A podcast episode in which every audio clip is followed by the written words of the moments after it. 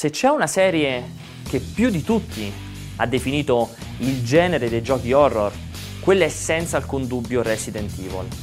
Il franchise di Capcom ha infatti definito tutta quella serie di paletti e cliché che i titoli che sono venuti dopo hanno dovuto necessariamente seguire. Dalla villa abbandonata alle orde di zombie affamati, dalla infezione misteriosa fino ai mostri che appaiono all'improvviso e con sempre rigorosamente scorte molto limitate di munizioni. E pensare che tutto quanto è iniziato da qui.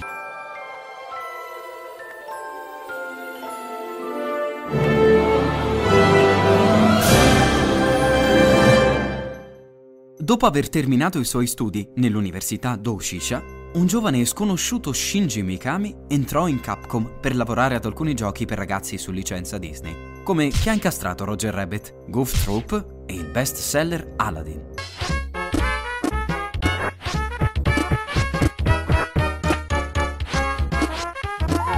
Ma con l'arrivo delle console a 32 bit, il debutto delle tre dimensioni e l'introduzione dei CD-ROM, Mikami cominciò a dedicarsi ad un progetto estremamente diverso, più spaventoso e decisamente lontano dai colori vivaci dei giochi Disney.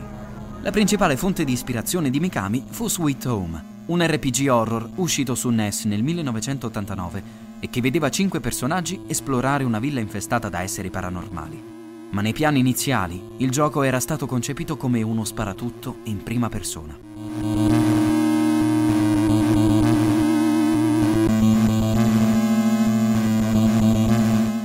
convincere Mikami a cambiare rotta fu un gioco horror 3D realizzato da un team francese e pubblicato con il nome di Alone in the Dark.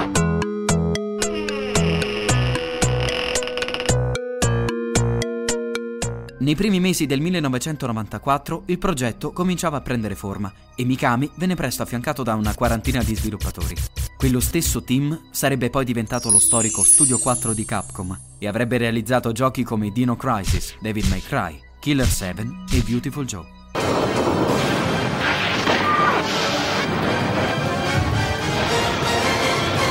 Dino Crisis. The horror is alive.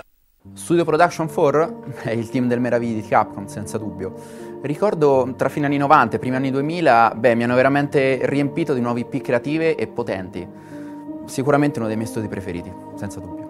Due anni dopo, nel 22 marzo del 1996, uscì in Giappone Biohazard, un gioco d'azione che mescolava fondali pre-renderizzati e personaggi 3D, simile ad Alone in the Dark, ma pesantemente ispirato ai film sugli zombie di George Romero. Life or death.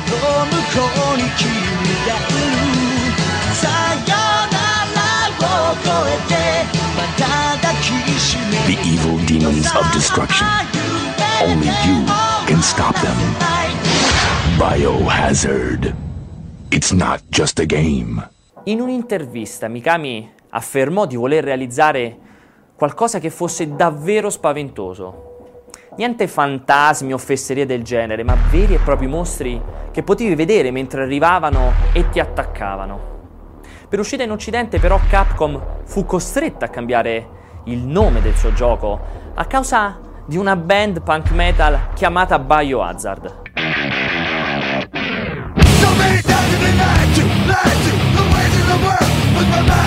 Volete sapere qual è stata la soluzione? Resident Evil.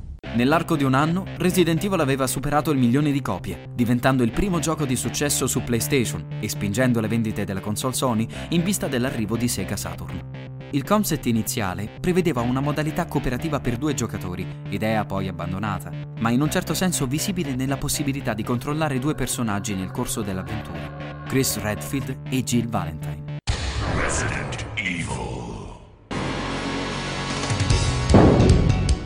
Chris Redfield.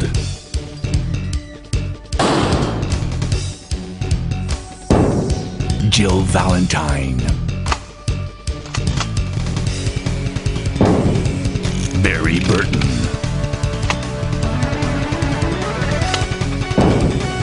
Rebecca Chambers. Albert Wesker.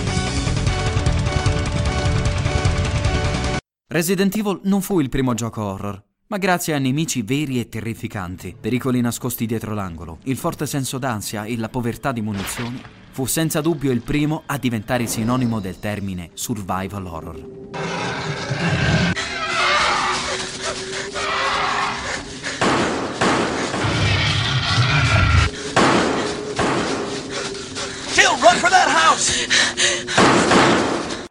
Il gioco dimostrò che la violenza e il gore potevano essere utilizzati per creare un'atmosfera unica.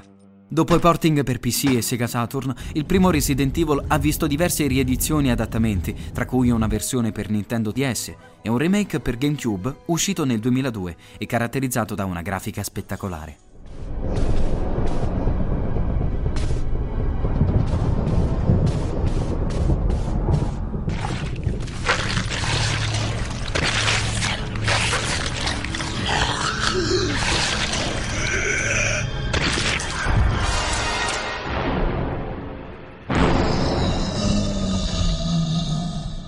Giocai a Resident Evil proprio quando uscì, nell'agosto del 1996, e fu un'esperienza davvero unica e elettrizzante, un po' perché non avevo mai giocato ad un survival horror prima, un po' perché lo giocai insieme uh, ad un bel gruppo di amici commentando le azioni e risolvendo gli enigmi in lunghe uh, sessioni e tirate notturne, elettrizzanti e insomma c'era tanta atmosfera davvero paurosa. Insomma, un gioco che mi ricordo con grandissimo piacere e che per me ogni volta che esce un Resident Evil è qualcosa che aspetto tantissimo. Ma Resident Evil non è ricordato soltanto in positivo.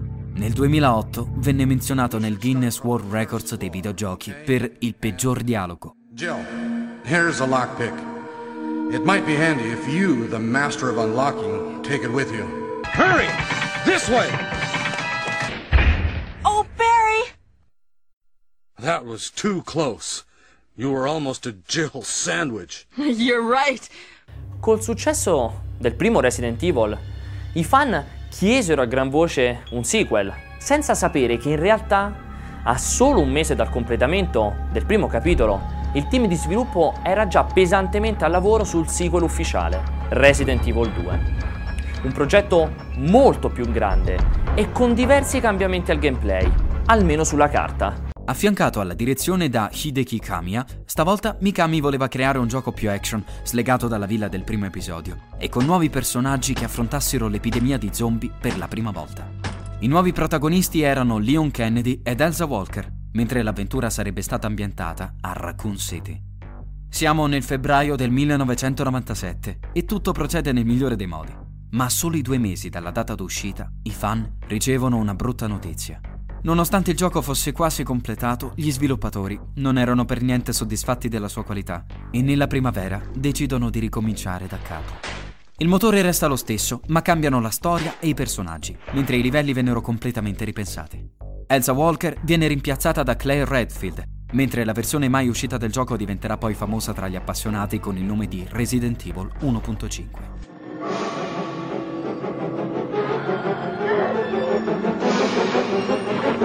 Nel gennaio 1998 esce finalmente Resident Evil 2 e l'attesa viene ripagata. Acclamato da critica e pubblico, il nuovo episodio vende 5 milioni di copie solo su PlayStation, con un ottimo porting per Nintendo 64 uscito poco dopo. Per l'occasione viene affidata niente di meno che Giorgio Romero la realizzazione di uno degli spot pubblicitari.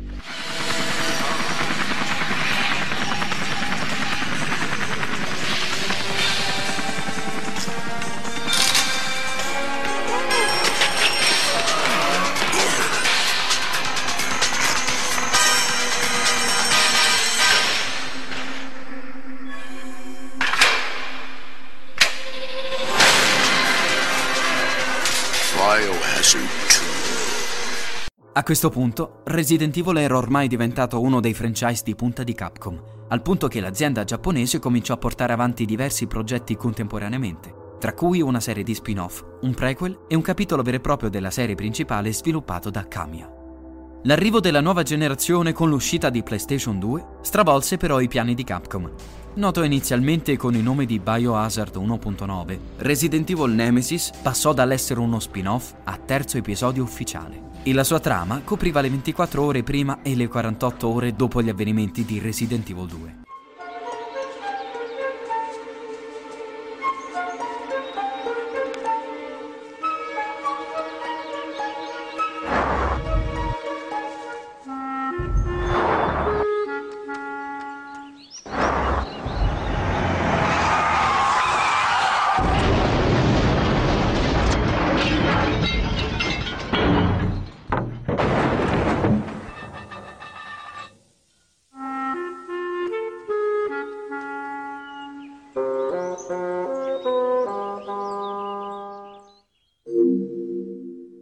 Interessante notare come ancora una volta Mikami e Kamiya cercano e traggono ispirazione dal mondo del cinema.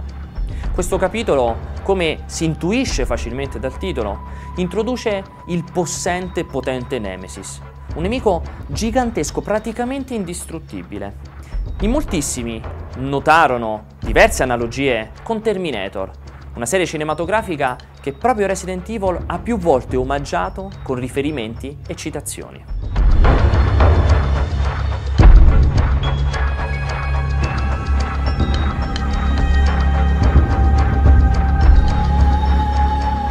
È l'autunno del 1999, quando Resident Evil 3 Nemesis uscì sulla prima PlayStation. E sebbene non ottenne lo stesso successo di vendite del secondo capitolo, in molti lo definirono il miglior gioco della saga. Neanche qualche mese ed ecco che su Dreamcast è il turno di Code Veronica, spin-off che per la prima volta nella serie introduceva dei livelli completamente 3D e non più fondali pre-renderizzati.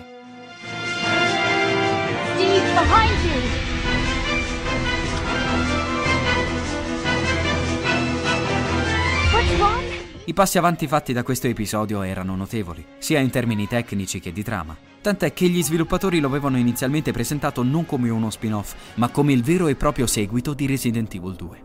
Il gioco non restò a lungo un'esclusiva per la console Sega e nel 2001 una versione migliorata ed estesa venne pubblicata su GameCube e PlayStation 2 con il nome di Code Veronica X.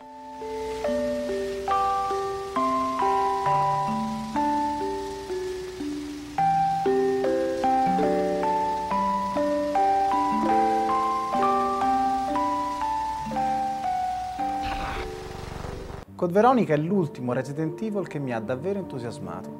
Una bella storia, un po' perversa, però insomma faceva paura e metteva a disagio. Tutte atmosfere che non sono più riuscito a ritrovare. Tecnicamente era fatto molto bene, insomma, il cuore è sempre lì. Intanto, un altro gruppo all'interno di Capcom, lo Studio 3, era al lavoro su Resident Evil 0, un prequel del primo episodio con protagonisti Rebecca Chambers e Billy Cohen. Il gioco venne concepito inizialmente per Nintendo 64 e presentato per la prima volta al Tokyo Game Show del 2000, ma con l'allungarsi dei tempi di sviluppo e il cambio di generazione di console, gli sviluppatori si spostarono alla fine su GameCube.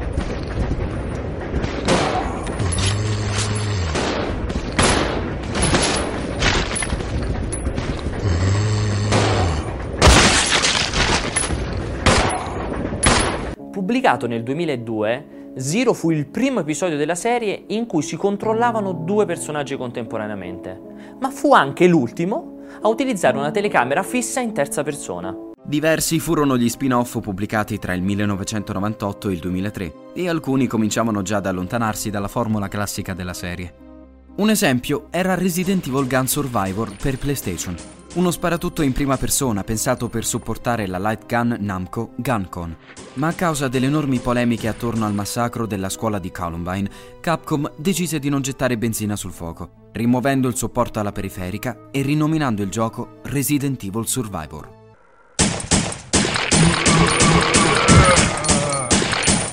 Su PlayStation 2 usciva invece Resident Evil Outbreak, primo episodio con una componente multiplayer online, in cui bisognava portare a termine delle particolari azioni all'interno di cinque scenari. A differenza dei precedenti episodi, Outbreak era caratterizzato da una telecamera mobile, ma nessuno poteva prevedere che la rivoluzione più grande del franchise era dietro l'angolo. Ma solo nella prossima puntata scopriremo tutti i segreti di questa rivoluzione. Una vera e propria svolta epocale che rispose al titolo di Resident Evil 4.